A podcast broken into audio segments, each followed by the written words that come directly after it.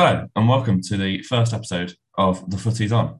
Uh, going to be a new podcast with me, John Whiffin, and Daniel Stacey on the other side, um, which is going to be talking about the football that's going on the previous weekend and the next weekend.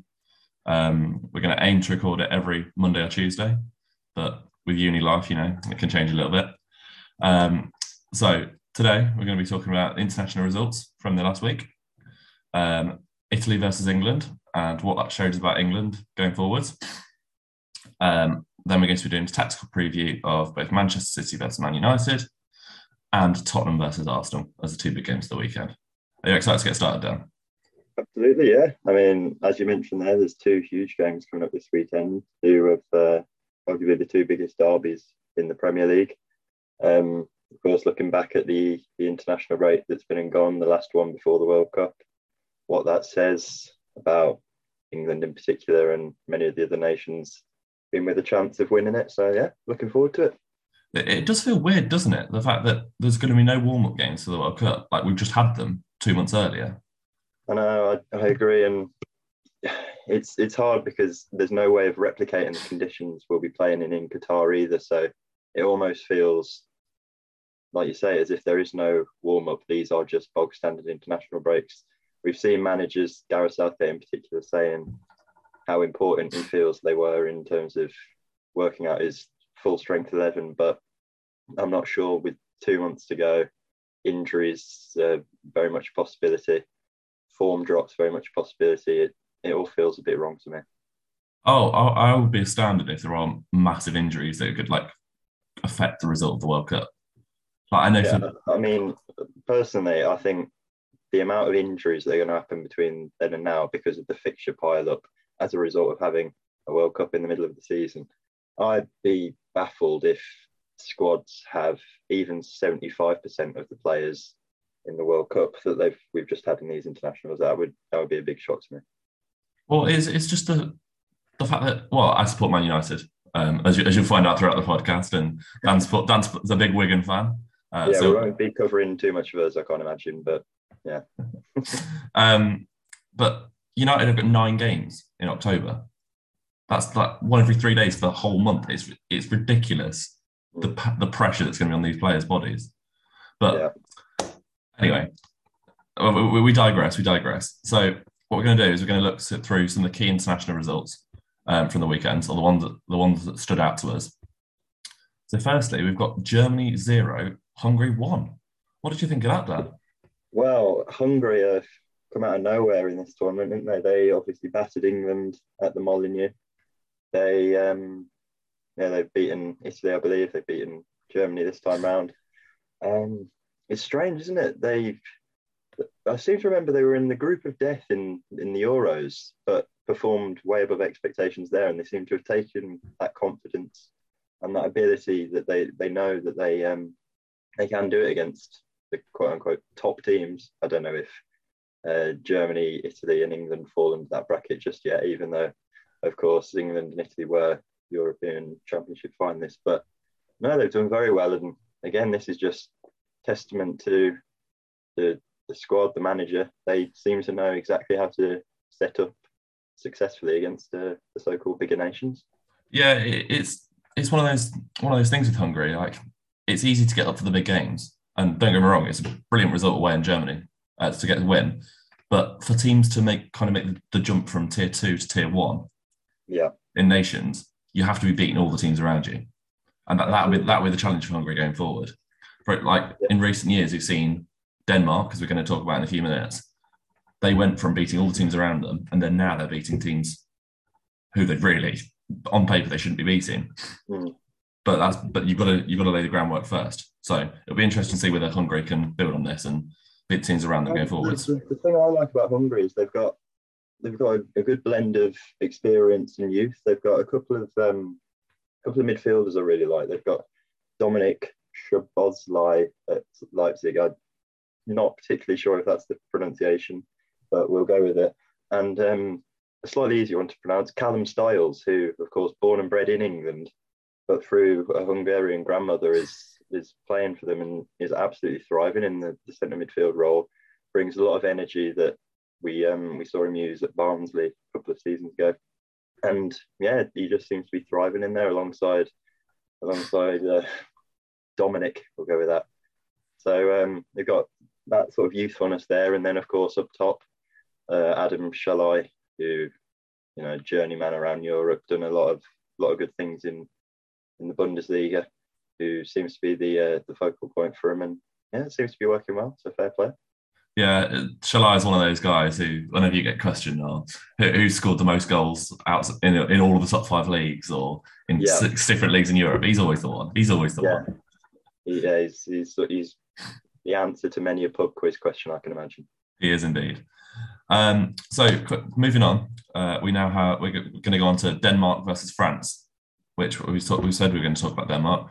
Um, Denmark beating France two 0 um, you might have seen it on YouTube, listeners. Uh, you might have seen the goal from Eriksen, and it was amazing. Like about 30 yards out, dipping, like sensational goal into the top left. Um, as a Man United fan, I enjoyed watching that and hope, hope, he, hope he scores a couple of them at the weekend. Um, but I just wanted to talk about Eriksen, really. Uh, what do you think, Dan? How did United get him so easily on free? Well, I, I don't have a clue, to be honest.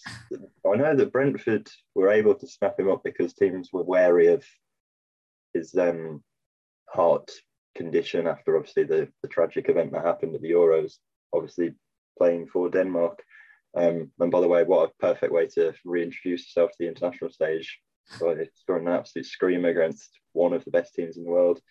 But no, Eriksen's just class, isn't he? I mean, once once he got back into the swing of things with Brentford, he was a class above. him. I feel like Man United, for once, have actually done an unbelievable bit of business there, getting him on a free transfer. I mean, come the end of the season, that will be looked at as one of, if not the best signing of the season. Oh, I, I have to agree. Um, when, when I saw him coming in, I thought, good signing. How will he play with Bruno? How he, he's been our best player this season by a country mile. He's, and he's played everywhere as well, isn't he? Obviously, started the season in a very strange false nine position that didn't particularly work, but then we saw him adopt a more sort of number six role, sort of creating from deep and he seems to have finally found sort of a free eight role with, with Bruno, that kind of able to a bit more license to create, a bit more license to um, get on the ball and sort of dictate tempo, which he did so well at Tottenham, and it just seems to maybe um, it's a bit early yet, but he seems to be rediscovering that form that he did show at Spurs a couple of seasons ago. Yeah, it, as a United fan, and I've, I've seen people speaking about this on Twitter and stuff, but he is the best midfielder we've had since Carrick. On the mm. ball, as a, as a footballer, he's the best midfielder yeah. we've had since Carrick. Don't get me wrong. I, I, wouldn't really count Bruno as a midfielder because he basically just stands up front. But as a, as a genuine midfielder, the, the passes that Eriksen can make leading us up the field, he's the perfect signing for Ten Hag. The, the well, perfect just look at the, the, Denmark team that he's playing in. Obviously, just to just to go back to that, he's alongside Delaney and Højbjerg, who, I mean, if you want workhorses in that midfield. You don't really get too much, too many, uh, you know, more hardworking, dedicated midfielders than those two. And you can just imagine against against the French midfield. I'm just looking here. It was Camavinga and Tchouameni, obviously two unbelievable youth prospects, but they'll, um, you know, maybe still a little bit wet behind the ears. And if you've got a couple of, uh, couple of, you know, dogged midfielders like Højbjerg and Delaney rushing them around, Eriksen is that kind of player that can just pick up little pockets of space, as we saw with his goal. And you know, if you give him time, if you give him space, and now that he's back in form, he can really hurt you. And absolutely did that to France, who, you know, they it was a bit of an off day for France. You have to say they did have fair few amount of chances, um, but they also created a fair few amount of uh, no had a few amount of chances, but conceded a fair few as well.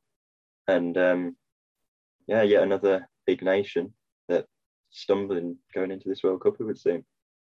Do you think it's a bit of a concern for France, the fact that they can't put away teams like this? lead, leading up to 2018, it looked like they were really gaining momentum and you could you could mm. see a World Cup win coming. Coming into 2022, they, they limped out the Euros. They it was a, it was a poor performance in that that loss to Sweden, and they haven't been that convincing over the last couple of years. The only shining light seems to be Mbappe. Well, you're not wrong, and that that front line of uh, Griezmann and Mbappe, Giroud, they're not getting any any younger. Of course, Mbappe is approaching his prime, and we won't have to worry about him, you know, going off the boil for probably another century, uh, not decade even. Century. He won't last a century. I'd love to see an um, 120 year old Mbappe. Don't put it past him, honestly, with the amount of uh, sports science nowadays. But no, Griezmann and Giroud, you you've got to imagine that this will be, especially Giroud's last tournament.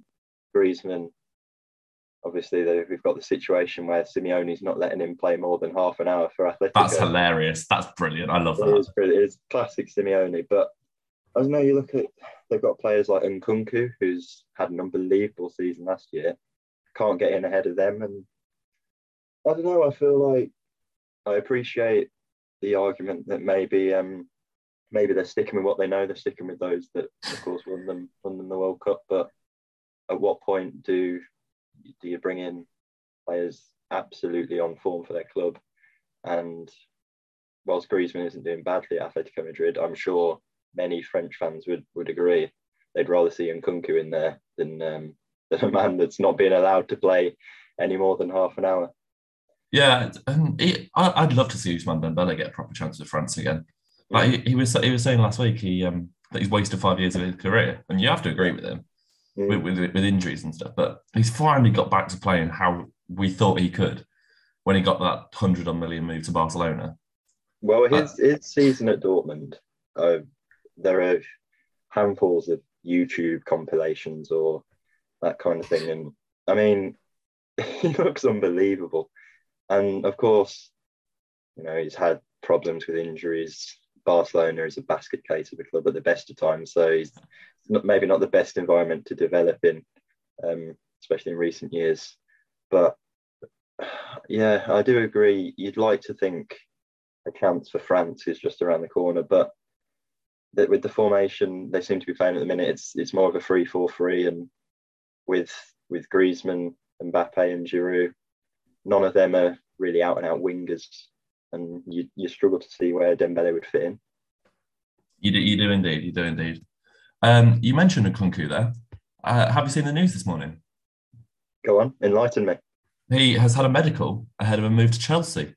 Oh, for I next summer. about this actually. Yeah, Um, and sixty million release clause, isn't it? I believe. It is. It is. You, what a signing! Get, getting ahead of the game. Mm. Uh, you, you see, you've seen the uh, Leipzig do these kind of deals before. They, I remember, they did one with uh, Naby Keita with Liverpool, Yeah. where they signed them a year before um, and then stayed for one extra year. Um, and obviously, they've done that with the Czech striker that I've just forgotten his name from um, Salzburg to Leipzig, Shesko. Šeško. Yeah. Um, so they do like doing those kind of deals um, with release clauses and stuff like that. But I just think that's a really, really good piece of planning from Chelsea. I'd be interested to know if that was Tuchel that um, initiated that signing, or if that's Potter, or if that's uh, I'm not sure the name of the director of football that they might have, or whether that's sort of a Well, it's Boehly, isn't it? What's theirs? Well, yeah, it's, He's uh, the he's the owner, director of football, manager, Absolutely. head coach, first team coach. But but you'd have to think. I, Nkunku seems like the kind of player that would work unbelievably well in a Graham Potter system. You know, he's a he's a versatile attacker, fluid, hardworking, great on the ball. Of course, excellent end product. So I'm I'm excited to see that. I, I just I'd love to, as well as a United fan who has, has not been treated well with with transfer planning in recent years. I'd love I'd love to see a team planning ahead. But Yeah. There's there's no reason why negotiations can't be going on during the season. But you just plan ahead, get get get the best players in, and get in, get ahead of the game. So Yeah, very well done, very well done to Chelsea on that. So we're going to move on now to our first big talking point of the podcast. Um, Italy won, England nil. What went wrong, Dan? Well, I think it's easier to say what went right, to be honest, and that's very, very little. We just we just look bereft of ideas up top, I must say. There seems there seems an almost sort of scaredness of Southgate to really attack teams. Of course, whether or not that's planning for tournament football, where if you do leave yourselves too exposed and then you concede a few goals, there's no time to rectify it. I, I, do understand that argument, but you know, this is this is the Nations League. This is where you want to be seeing players like Saka. You want to be seeing players like Toney. You want to be seeing players like Foden and Sterling, whoever, be really, you know, released. Let them allowed to express themselves. Exactly, rather than have them in a rigid, you know, tactical style where they've. I mean, uh, well, we'll talk about the Germany game a little bit, but in both games, the wingers, I was seeing them pop up on the edge of our own box defending. Now, I understand you want to be compact, you want to limit the op- opposition space, but Harry Kane's not going to lead a counter attack on his own. And Foden and Sterling aren't quick enough to run from the edge of our box to the edge of the opposition's box in, you know, five, six seconds time. So, yeah, just uh, a lack of a lack of bravery is how I'd sum up the Italy game, to be honest, mate. Uh, uh, so I um I didn't completely watch all of the Italy game. Um, I've seen the highlights and then I watched the Germany game. Mm. And in the first half of the Germany game, I saw exactly what you've just described. The, I'll be honest, I've watched both. The first half of the Germany game was worse than the Italy. Game. Really? Yeah. I mean, it was pathetic. Uh, the Italy game, we at least you know, got into their half a few times. The Germany game, yes, Sterling probably could have scored one once or twice, but you'd say that was more off German mistakes rather than England, you know, brilliance. Um, and of course, mistakes happen. So it's good to have people in the position to, to poach on them, but you've then got to take the chances. If you're playing a sort of, if you're playing the percentages in football, you have to have a player to put away the chances. And unfortunately, Sterling didn't do that, and of course, we uh, well, we almost paid for it. And I I noticed one particular thing during the um, during the Germany game, and it's if you're going to start Harry Kane as your striker, which you always will because he's our best player, you have to make him stay up top. Mm. If if he's dropping in to make it a sort of a, a five four with two wide men, it's not going to work. Like, you, however yeah. he plays at Tottenham, it's a different system to playing in England. One well, because I, I feel like I, I feel like Southgate's caught in between trying to make Kane his own player, but also trying to use him in the same way that Conte used him, he, and he isn't quite getting the balance right. I mean, like you say, there are times where he's dropping so far deep. I remember the Italy game. there was a throw in probably five yards just inside the Italy half, and Harry Kane was the first person to receive it. He's dropping, you know, almost to the halfway line, which is fair enough if you want to get him on the ball, but we've got someone like Bellingham in the midfield who's more than capable of creating.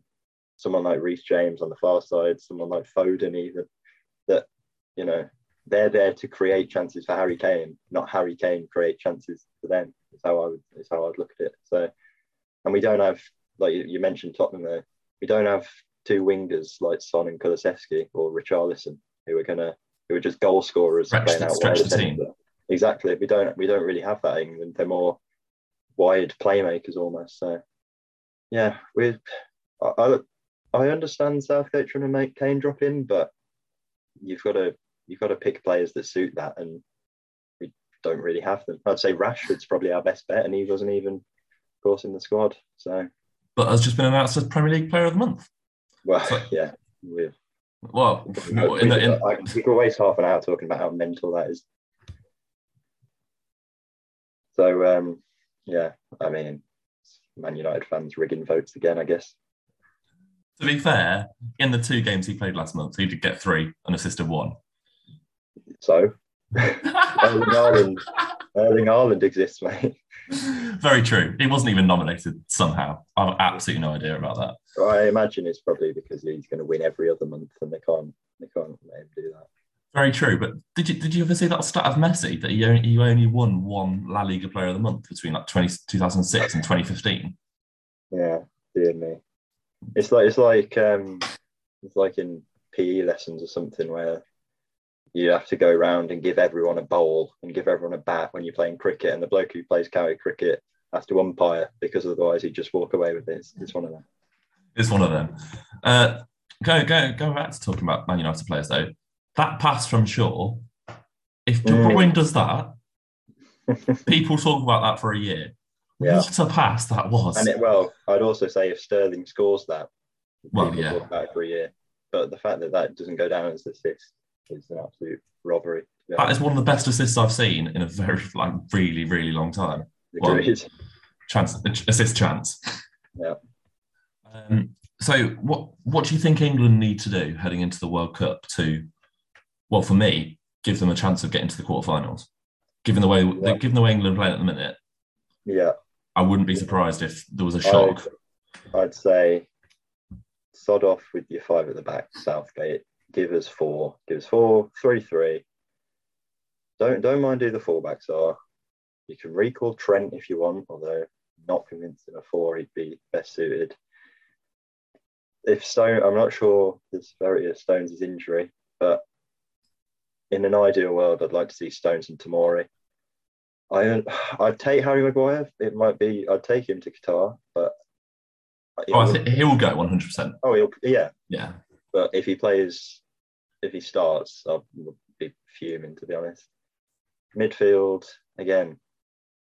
I don't care who the third is, but as long as Rice and Bellingham are in there, because you mentioned positives earlier of, of this international break for England. Rice and Bellingham are probably about as much as you get. They were, yeah, just a class above, to be honest, for most of it, and will be will be absolutely vital in the World Cup as especially when you think about you know the conditions we'll be playing in the midfield battle will be so key because of the likelihood of dehydration and getting tired and whatnot if you've got a couple of midfielders there that can take control of the game dictate the tempo and play on your terms i think that that could be uh, that could be huge and they'll be they'll be vital yeah I, I'm sure Kalvin Phillips will play. I'll be honest. I, I know this injury that they're talking about is they're saying uh, City medics are hopeful he will be fit for a couple of weeks before the World Cup. Mm.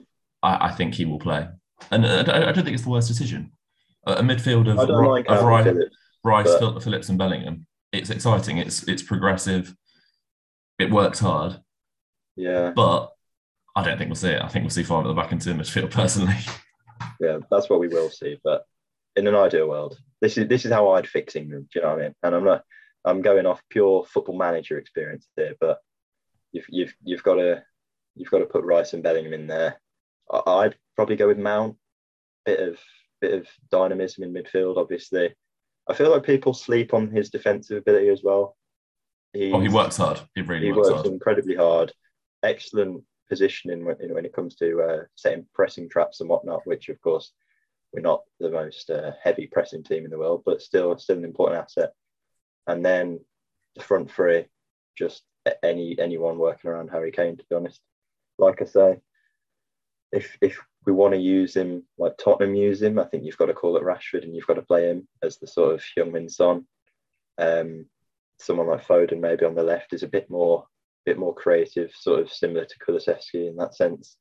But I don't like the idea of copying club football at international level. Gareth Southgate's got to have his own, um, got to have his own identity, and of course we'll. Uh, well, I was going to say we'll have to wait and see what that is. We sort of know what that is now, and like you say, it'll be five four one. Harry Kane isolated at the top. Kalvin Phillips and Declan Rice playing as you know Deep line, deep line midfielders.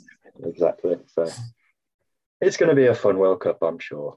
I can't wait. Um, and in future podcasts, we will we will do a fixing England podcast and a uh, w- what we would just what we would select and what we what Yeah. tactics we'd do. Well, Just so I'm that- looking forward to picking our uh, uh, World Cup squads and seeing how different we are. That should be an interesting. Just to help Gareth Southgate, really. If he wants Yeah. to bring us in, we are we are available. We will not cost much Absolutely. money, Yeah. honestly. freelance. freelance. freelance. So, um, moving on to the second part of the podcast, we're going to be looking ahead to the weekend of Premier League football. Um, I see there's some brilliant games coming up um, in Manchester City versus Man United, uh, Tottenham versus Arsenal, hmm and it's this point of the season, given the World Cup, teams really need to hit, hit the ground running because you've got so many games in so, such quick succession. Yeah. Um, so what we're going to do for each game is we're going to do a tactical preview, a player preview, and then a prediction. So I've taken the lead on Man City versus Man United, um, and the tactics are just so, so interesting with this game. you've got Pep versus the Pep protege. Um, you've got teams at, you've got teams at different level of their progression. Um, a lot of people are saying City are a finished article. They're not. They will get better, and that's the scary thing, given how good they've been this season. Though. I mean, like you say, anyone thinking that this Man City team is a finished article, I'd just like to remind you that Erling Haaland, Phil Foden, uh, John Stones, even to some extent, there are there are players that will only continue to grow. Ruben Dias, I mean, yeah, it's scary to be honest. How how good how good they are and how good they. Well, I was going to say could be. How good they will be. Oh, I I have no doubt that they're going to win everything forever, yeah. basically. If if Haaland if Haaland keeps scoring at this, in ten years. It, it, will. It will. Um, so what I'm thinking is it, it's going to be a similar game to previous years for these two teams. Um, over the last five years, the general general idea has been United defending, City attacking, United trying to hit on the counter, City trying to stop that counter. And over the past ten, over the past five years or so, mm-hmm. been quite even. United have just edged it, winning more games than City over the past five years, which is a surprise. No, absolutely. But um, when Ole Gunnar Solskjaer, he had a brilliant record against um, um, purely he, he found the way to beat him. It was defend deep, wait, um, and just try and force them to put crosses in. Of course, City now have got this new guy, I can't remember what his name is, who's in the box and just scores whenever the ball comes in there. Yeah. So that that will affect it. So United won't be able to sit as deep as they possibly would have wanted to because of of Haaland's movement in the box. It's it is amazing. Um, and Cancelo's delivery. I mean, just remember that that Champions League game against Dortmund a couple of weeks ago. Dortmund were doing exactly what Man United have done in the past: sit deep, absorb, hit on the counter attack, and they were doing it beautifully. Honestly, it was. If anyone is a fan of defensive football, go and watch the highlights of that game because Dortmund, for what would it have been, 70, 75 minutes, executed it absolutely perfectly. And then Cancelo, I mean, a minute of magic. It's unbelievable outside the boot cross, Haaland. I don't even. If I tried to do that, I think I'd I would genuinely die. I'd rip in half if I tried to put my leg. Pop, I think I'd pop hip out. Yeah, absolutely. So yeah, City scary, and I would not want to be a Man United fan this weekend. uh, I, I, choose, I choose to be positive rather than realise what's going to happen this weekend. Yeah, uh, it should rather than naive. I mean, positive and naive, I should say yeah, it, it should be on after the watershed. To be honest, I think what's going to happen. um, so Ten Hag is attempting to change United into his philosophy, which is a high possession, high pressing team. But obviously, two months in, he's going to struggle to do that. At the moment, it's more of a low block, quick transition team as he as he tries to learn players onto what he's trying to do. As yep. he tries, tries to get players like Casemiro um, and others integrated into the team. So um, at the minute, United actually rank 17th for high turnovers in the Premier League. Wow. City are second. Can you guess who's first for high turnovers this season in the Premier League? Well, I'm going to go based on a, a, a, little thing I saw yesterday, which was uh, passes per defensive action. I'm going to go Leeds. Leeds are high up, but it's Newcastle. Really? Imagine a year ago, under Steve Bruce being told that Newcastle would rank first for high turnovers? I, t- I think Steve Bruce thinks high turnovers are something to do with the lottery, doesn't it? that is in football. He does. He does. Oh, I wonder where Steve Bruce is right now. Probably Greggs. Yeah, I was going to say. Um, that's, that's a better bet than uh, than anything else. Yeah. Um, so that, that, that just does show the difference in the way the teams are having to play at the minute.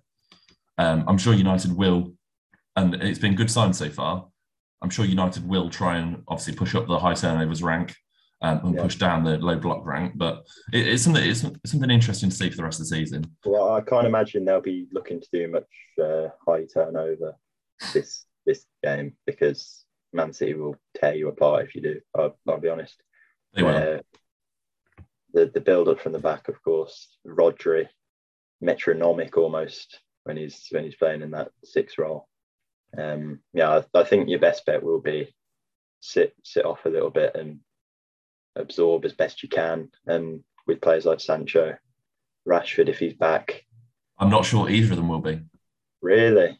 So Rashford hasn't been training all week. He has been Oh, don't worry. You've got Anthony Elanga, so that's fine. We're going to start with Anthony, Anthony, and, and, and Anthony up front. oh, is Martial all right? I think I think I think Martial's on the way back.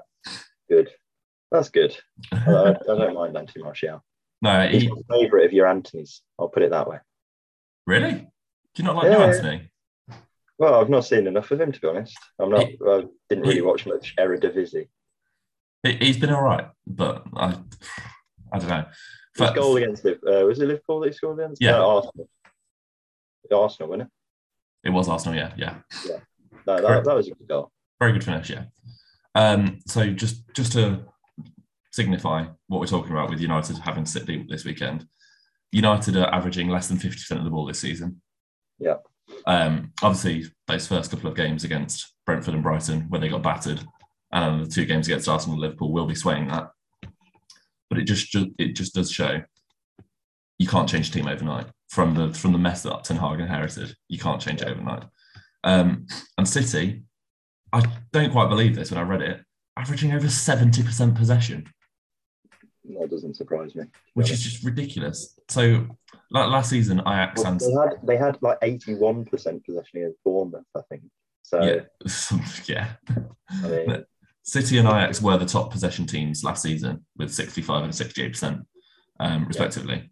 But averaging over 70% is mind-boggling. And if they keep that up, they I can't see them not winning the league and probably the Champions League as well. well, I mean, to be fair, like Ajax, yes, of course, there's the Ten Hag link and whatnot, but they're almost more dominant in their league than City are in, in the Ah. Prem. So That's how that's what makes it so impressive. exactly, it's not it's not like Ten Hag's going to come in and go, right, lads, I've been having 70% of the ball in Holland, so we're going to do that with Scott McTominay and Fred keeping the ball. That's that's not really going to happen. Like you say, it's the mess he's inherited. He's he's doing a good job, and first things first, you've got to just get results, and he seems somewhat to have. Um, Turn the tide after the first couple.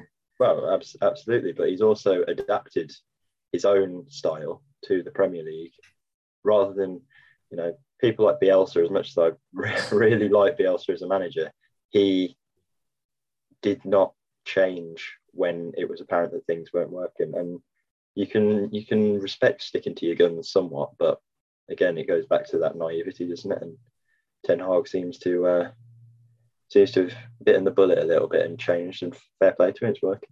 It does. It does. Um, so take a guess, Dan. Who do you think I'm going to go for for the player preview?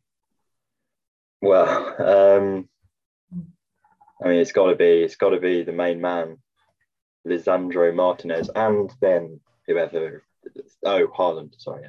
Oh yeah, that, that guy that City have up front. Um, of course, Haaland is the main attraction, as he is every week in the Premier League. He's the best player in the league. He's got 14 goals and one assist in 10 games. That's ridiculous, just ridiculous. Um, but I'm going to focus more on Martinez um, for this for this battle because everyone knows about Haaland and he's been spoken to to death. Martinez, he started off by facing criticism um, when he was came to United, most, mostly for stupid reasons from stupid people. Um, d- did you see the Mart- the criticism that Martinez got from some s- certain talk sport? Oh, whoops. Uh, from some certain radio stations and some TV pundits. I mean, yeah, and I'm not going to lie. After the Brentford game, after the Brighton game, he had been playing poorly. So, or well, maybe not poorly enough to warrant some of the criticism, but he'd been involved in a team that conceded seven goals in two games. He, and obviously for a centre half, whether you're playing well or not, that is gonna is gonna cost you. That's gonna get people, you know, talking against you. And look, obviously he's he's settled in now. I must admit, I really do like him. I like how he seems far, just confident, aggressive, everything you sort of want in a centre back. of course, would it be better if he was six foot five, aerially really dominant? Yes, but at the same time, his aerial battles and whatnot. I mean, I'm sure you've got the stats for him. He's he's performed very well, but against Erling Haaland, you know, don't think he's played a striker quite like him yet. So we'll have to wait and see. Um, you're you're right. I do have the um, some of his aerial stats and his win percent in the Champions League last season was better than Harry Maguire and Ruben Dias. So two players there who are supposed to be amazing in the air. Well, one and Harry Maguire, but yeah. Either way, um, it's some of the criticism he received is just questionable at best. Uh, you have to yeah. you have to wonder whether people like Gabriel Agbonlahor actually do their own research. I mean, I can tell you they don't. Um, you can't even spell research, and mind do it. no, but you'd rather have Kiernan Dewsbury-Hall. um, so in in the last meeting between um, Martinez and Haaland, uh, do you know what the result was? Ajax versus Dortmund last season. Uh, I I don't know the result, but I seem to remember Sebastian Haller did all right. I think Haller, he was he was brilliant. Yes. Um, so that was obviously before he transferred from Ajax Dortmund. Yeah. And, and it goes without saying we offer um, Haller our best wishes with his recovery. Absolutely. Um, it was completely shut out by Martinez and a brilliant performance um, against Haaland last time they played. Um, Ajax beat Dortmund 3 0, um, and Martinez just dominated him in everything. Haaland barely touched the ball all game. Um, however, there is a little bit of difference this season. Um, so, despite Martinez, he will have confidence going into the meeting between the two players and two teams. Haaland does have De Bruyne behind him now. I was going to say, yeah. So it's slightly different going from receiving the ball from Thorgan Hazard to Kevin De Bruyne. Do you know what I mean? Yeah, uh, di- different ballparks really, um, and that's why for this player for this player preview and this player matchup, I can't see Martinez being able to keep Haaland out for the whole game. No, I, I agree. I, I, can't agree. see Haaland not scoring, and I can't see City not winning. To be honest, um, in just City will create enough chances to win. Um, United will create chances, and I do think they'll get a goal. Um, but my score prediction is going to be three one. What, what what's your prediction, Dan? Um, I'm gonna say. See, it's annoying because I am probably more confident in Man United's chances than you are for some reason, based on three one. I don't know. I just, I just feel like like you like you mentioned earlier, the record that United seem to have. Ten Hag, his first two, what you would describe as big games against Arsenal and against Liverpool, he has masterminded brilliant tactical plan. Obviously, Guardiola is slightly different beast in that regard, but I don't know. I think I think you will definitely score. I I'm still going to go City two one, but I think it will be a, a, late sort of goal, maybe someone like Mahrez off the bench, that kind of thing. But I think you'll give them the best the best game they've had so far this season in terms of you know the amount that you um, the amount of chances you have. I really I really like the um, the, the, the new the new lad Antony. Well, your front three it seems to be uh, Anthony, Anthony, Antony. Um, obviously, City looking like they'll be without John Stones, which will be yeah a big loss for them. Um, it was a very good signing getting a Akanji, wasn't it? Yeah, absolutely. City will still win because it's Manchester City and Haaland will still score because it's Erling Haaland. But I think you'll run them close. And if it was at Old Trafford, I think I'd be uh, be tipping a win for you lot. But no, we'll we'll, we'll go two one. Yeah, it's, it's going to be a tough couple of games for City. In the next three, they've got United and Liverpool. Mm-hmm. So, I mean, I can't see. City... It's too early to say make or break, but it's definitely it's definitely a case of you know if you come away with it from this with six points, no one denies that City win the league. If you come no. away looking looking you know a little bit off the pace, like you say, the importance of going into the um, the October schedule on good form it, it's a yeah, it's a big big moment for City, and I think they will come through it, but I don't think it will be uh, plain sailing. Let's say. No, I don't either. Um, well, now that we've we've got the United City derby out the way, it's time for the bigger derby, the North London derby. Of course, we've got Arsenal versus Tottenham. Um, Antonio Conte's men started the season relatively well. Of course, they've already had a London derby against Chelsea, which was one of, if not the best game of the season so far, you'd have to say. Um, well, just the best moment of the season, really. Well, at the final whistle. That was that was just beautiful. Can't see Mikel Arteta being quite as aggressive as Tuchel in that regard because I think uh, Antonio Conte would break Arteta in half. But anyway, that's uh, that's by the by. Um, but yeah, of course, both sides in the top three at the minute. Arsenal sitting pretty at the top. Of course, uh, only only one loss, which came against your your Manchester United. Um, and yeah, they're they're playing host to Tottenham, and I just want to know first first um, things first. What have you made of Arsenal? Obviously, from watching the United game against them. Um, it's difficult. Don't get me wrong. They, I think they've been very impressive this season, and they've clearly taken a big step forward from last season. Yeah. Um, obviously, they finished fifth last season, and I think they. I don't think they'll be pushing for the title. I think some some people have suggested that, and I don't. I think they're still away off that. Mm-hmm. Um, I think they could. I think they can challenge. I think they could challenge Liverpool if Liverpool continue to stumble and kind of flatter to deceive. I think they can challenge Liverpool for second. Right. Yeah. Yeah.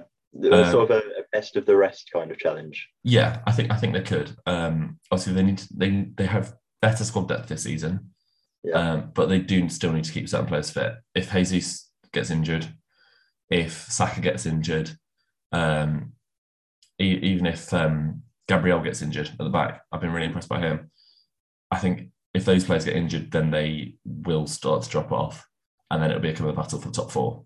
Yeah, well, you mentioned Gabriel there. Of course, he's been part of a centre back partnership with Saliba that has seen uh, seen Arsenal have the fifth best defence in the league, which compared to last year, where you sort of you describe Arsenal as a little bit a little bit soft, um, rolled over a little bit too easy, perhaps. But of course, this year they seem to um, seem to have really improved in that sense.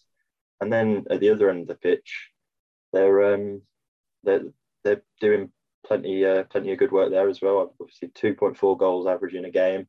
That's the fourth best in the league. You've got players like Saka finding form, players like Martinelli, Gabriel Jesus has come in and hit the ground running like everyone seemed to expect he would because just a brilliant player, isn't he? Um, and yeah, the sort of we've mentioned the Guardiola versus the Guardiola prodigy in the previous um, Manchester Derby talk, but Arteta is the Guardiola the prodigy, of course, old assistant manager, and he seems to be setting Arsenal up in a very similar way to uh, to how Pep does. Of course, they've got sort of inverted wing backs with uh, with Ben White and wait, it was Zinchenko, but unfortunately, it looks like he's going to miss out, which is a shame. So he's a big really, loss. Really do like him, yeah. And with Tierney getting injured on international duty as well. Oh, I didn't see that. No, it, it's going to be interesting to see who uh, who comes in at left back because there's there's three options there. You'd say were Cedric injured, Zinchenko injured, and uh, and now Tierney injured. So that's going to be a, a huge loss, especially of course against Tottenham from three. And yeah, we just just a little uh, thought on the tactical thing. Obviously, we know how Conte is going to sell. That's that's um, you know three four three, couple of winning midfielders, and Harry Kane as that sort of hybrid false nine, deep lying forward that will create unbelievable amount of chances for Son. And it's looking like Richarlison as well, because Kulusevski, another one that's picked up an injury. As, as we said earlier, the amount of injuries that are going to happen between now and the World Cup's a joke, and both these sides look to um, look to be struggling in that regard. So um, yeah, I think in terms of a, a tactical battle, it's going to be it's going to be interesting seeing how this well what will have to be a makeshift Arsenal back four deal with Tottenham's front three, but at the same time how Arsenal's wingers who like to play high and wide, Saka, Martinelli, they um, they'll be looking to get into that space and behind the, the fullbacks or well, I suppose wing backs in the Tottenham system. And um, yeah, I just really interested in this game, mate. What do you think? I think it's a it's whereas United and, and City uh, seems to be more of a foregone uh, conclusion. Let's just say it seems to be more of a um, kind of two teams at different ends of the yeah. um, progress spectrum, really, um, but both trying to play kind of the same way. Arsenal versus Tottenham are literally trying to play the opposite ways. Absolutely, yeah. you've got one one team. It's yin and yang. It's yeah. absolutely it's possession versus counter attack. It's aggression versus sort of flair and. I mean, not to say that Arsenal don't have aggression. You know, Saliba obviously has come in and added a lot of that. Partey and Xhaka have added that, but they're they're much more sort of one for the purist. You'd say they're they're a very um, easy on the eye kind of team, and with it being at the Emirates as well, I think that'll play a, a bigger part than than it might have perhaps in previous years where the Arsenal fans have been a bit disjointed with the club and not been too not been behind the manager and the players. Of course, Arsenal fan TV is as good a proof as any that there's been some turmoil there, and it's been boring watching Arsenal fan TV recently because they're actually winning games and no one's angry. It's a bit of a shame. Yeah, it's um, a bit annoying. Yeah, I, I, really think the Emirates crowd will have a big part to play in. Of course, the, no one needs reminding of Tottenham's history of folding in big moments, the bottle jobs, whatever you want to call them. Um, and I think it will be a really big test for uh, for Conte's men as to whether they can sort of go into the lion's den, as it were, and, and really perform. I'm, I'm looking forward to seeing how which, which team kind of steps up to the occasion. Mm. Which, which, team is happy to go there and dominate the ball and be, be the be the aggressors? Yeah, and whether well, I, I really think that will be Arsenal to be honest, because they're you know, like I say, they're sort of modelled on the Guardiola style of play. They average uh, over 58% possession this season. So, you know, they really, really like to get on the ball and, and use those flair players. Of course, Tottenham, counter attacking side, similarly to Man United, they average less than 50% possession this season. So, I definitely think it will be Arsenal getting on the ball, trying to make inroads early, and Tottenham going. And it wouldn't be surprised if they they almost settled for a draw, to be honest and or would be happy with a draw because they'll set up to counter attack, and people could look at that and say, "Oh, Conte's been defensive; he just wants a draw." He's not. That's they'll play that way against most teams this season. Um, and the the thing I think for Arsenal, in terms of a um, sort of a psychological problem they might have, is they don't want to get desperate. They don't want to be 60 minutes in and it still be nil nil, and Tottenham are defending deep and defending well and then Arsenal continue to throw bodies forward and forward, and then next thing you know, counter attack, Kane to Son, bang, one 0 and that's absolutely a possibility. So I just think patience for Arsenal is probably is probably the way to go. Um, I do think that Son versus Ben White will be a key battle in this game. Well, um, it's funny you mention that because we're, we're going to go on to uh, to my player battle now, and is that is that your guess? Is that your guess for my player battle then? Yeah. That is my guess. The the South Korean versus the Love Island Rio Ferdinand. well, you're close. You're very close. I, I'm, I'm actually going to go for Saliba versus Kane. To be honest, it's is probably the uh, the obvious one, but I've been so impressed with Williams Saliba. Of course, it's it's um, maybe brought about by the chant the, the reason why everyone's paying so much attention to him because it's a. What's the chant? I haven't heard it. You don't know the Saliba chant? Oh God, you're not going to make me do it, are you? I am going to make you do it.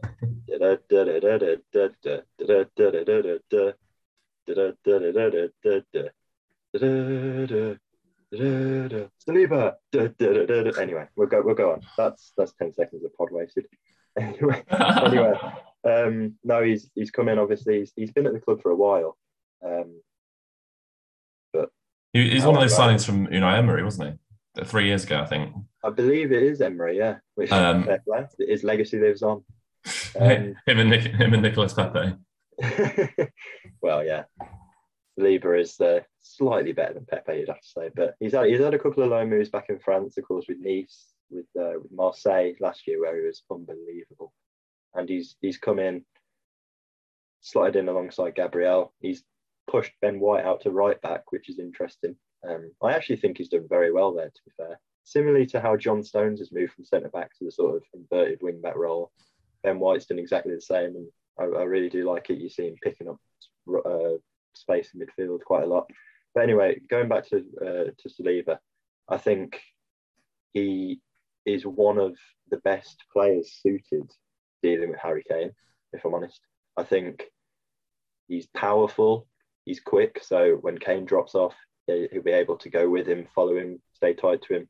He's sort of he's quite long levered in a way, so he'll be able to get his legs round, intercept the ball, whatever that kind of thing. Um, and yeah, I just really, really think it'll be a, a big test for Harry Kane, and one I'm I'm looking forward to seeing how he how he deals with, both from an England point of view, but also just from a from a tactical point of view. Yes, I I, I can't wait to see Saliba given his first big, mm. big, big test of the season. Really, yeah. Um, I think obviously Marcus Rashford was a different test when he came up against him. Um, and obviously came up against Ivan Toney last week and absolutely dominated him. I say last exactly. week, last time. I'd, I'd, say in terms of you know stylistic matchups, Toney is a much more Harry Kane type player than Marcus Rashford is. Oh, very much so. Yeah. You saw how well Saliba dealt with Toney.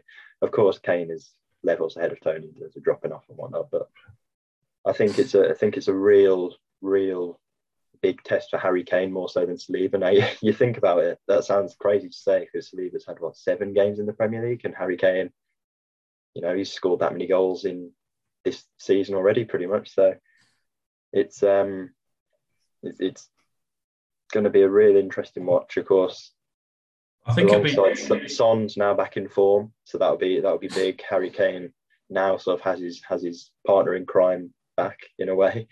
Um, he's created 16 chances already this season, Kane. Probably a lot of them for for Son. Um, and now that maybe the form's back, the confidence is back in uh, in the South Korean, he uh, that could be dangerous. But no, I, if I had to put money on it, I'd say Saliba's going to dominate more than Harry Kane is. I'll be honest. I think I think Saliba will get the best out of Kane, but I do think Tottenham will create enough chances to win. I, I, do think Tottenham will create enough chances from from the wide areas specifically. Right. Yeah. Because I don't, I, am not sure that Kul- Kulusevski's runs. Um, Especially with a, a, makeshift left back, as we yeah, mentioned. Kulusevski's runs because because of how Arsenal like to um, hold the ball with their left back in midfield.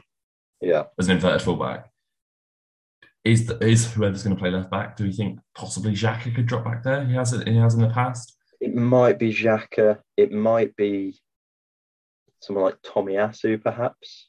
Maybe, yeah. Either way, but are they going to know when to drop and when to go with Kulusevski? And if well, it's a foot the... race, Kulusevski will win. Yeah, so I mean, a... it's it's a difficult one because there is a chance that they do risk Tierney because he went he went off injured for Scotland, but you know it's it's not one of those that is guaranteed to keep him out for a while. But is this the kind of game you want to be risking someone against someone like Kulusevski? Because what are the chances that Tierney's playing at sixty percent? He feels off it, has to give away a foul or whatnot, and yeah, score. One of them. Yeah, it's a I think I think that will be one of the key battles. I, I think it the game could be won and lost in moments in this game. I think I think it will be quite even. I, I don't. I think I think it'll be a very low scoring affair. Agreed. Uh, um, so I think moments like that and little decisions and little um, players knowing the system yeah. better, better, than, better than their opponent could be the difference between winning and losing this game. Well, you mentioned a low scoring affair. Then what, what are you reckoning for a prediction? I'm gonna go. It's a tough one, isn't it? Two nil Spurs. Really? Yeah. You think they're going to turn up on their on their old enemy's patch and do them? Yeah, but I don't. I don't think it'll be a an easy two 0 I think it'll be a one 0 by seventy minutes. Arsenal, and... Arsenal have seventeen shots, eight on target. Keeper has a great game. Yeah. And then Spurs have four shots, two on target, and everyone's saying Aaron Ramsdale is the worst goalkeeper on earth. I, I'll put it this way: I reckon at least one of them will come in out of time. So I think it, I, I think it might be Spurs score early, hold on, Yeah. and then score one right at the end to make it look a little bit better, even though it was Yeah, a yeah. very Got tight game. What, what are you thinking? Um, I'm gonna say one all. One all. I'm gonna go one all. Yeah, I think I think Tottenham will score first, and I think it'll then, similarly to what you're saying, there'll be waves and waves of Arsenal pressure, and I do think they'll break through. Be it, they've looked really good from set pieces. That's one thing I would say about Arsenal.